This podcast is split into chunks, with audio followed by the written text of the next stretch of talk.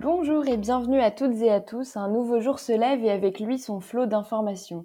La semaine dernière, je voulais vous parler de démocratie participative, mais les actualités de l'état-major de l'armée m'avaient abruptement ramené à ma passion pour la paix et ma haine des armes. Alors aujourd'hui, j'aimerais me rattraper avec vous en parlant de Marina Leda, une fameuse petite ville espagnole dans la province andalouse, où les habitants semblent incroyablement satisfaits de la gestion de la ville. C'est depuis la fin des années 70 et la chute de Franco que le maire Juan Manuel Sánchez Gordillo a lancé son village de plus de 2700 âmes sur le chemin de la démocratie directe. La vraie démocratie. La démocratie grecque de Périclès pour les uns, l'usurpation et la dictature du peuple pour les autres, la démocratie directe ou participative, tout comme les systèmes classiques de démocratie, suscite toujours la controverse. Mais il est urgent de transformer notre système pour répondre à une demande de plus en plus grande des citoyens de participer davantage en politique. On l'a vu notamment avec la crise des Gilets jaunes en 2019, notre système politique traverse une crise existentielle majeure.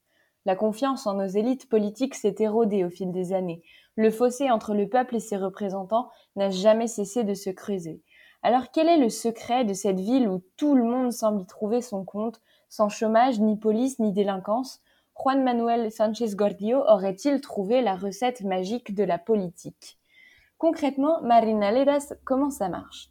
Marina Ledas est un peu une utopie communiste qu'on ne croyait pas possible.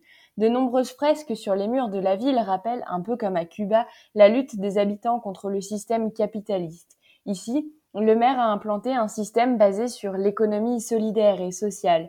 Personne n'est riche, mais tout le monde a suffisamment pour exister. Toutes les décisions concernant le village sont prises lors d'assemblées où tout le village est réuni. Certains dimanches, les dimanches rouges, les habitants sont appelés à nettoyer les rues tous ensemble de manière bénévole. L'objectif du maire est, je cite, de replacer l'humanité au cœur de l'économie.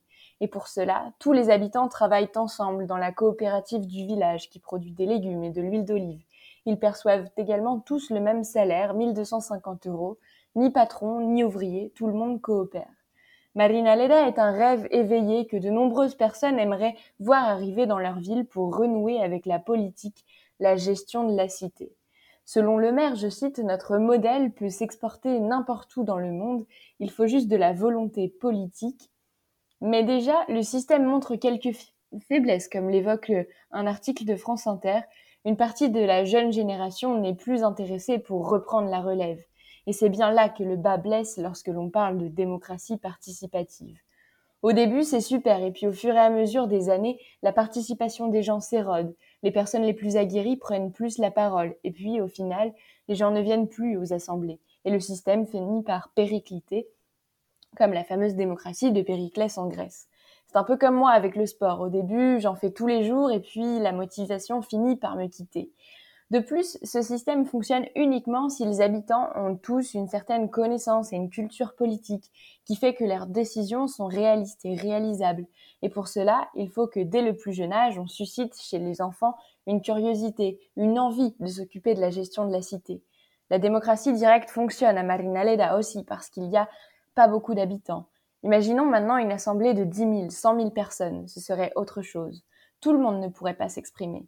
Alors oui, à Marinaleda, il y a de bonnes idées, replacer l'humain au centre de l'économie, coopérer, collaborer, mais je crains que ce système ne soit pas aussi facilement exportable que ce dont prétend le maire Juan Sanchez Gordillo. Peut-être un peu trop radical pour une société qui a peur du changement.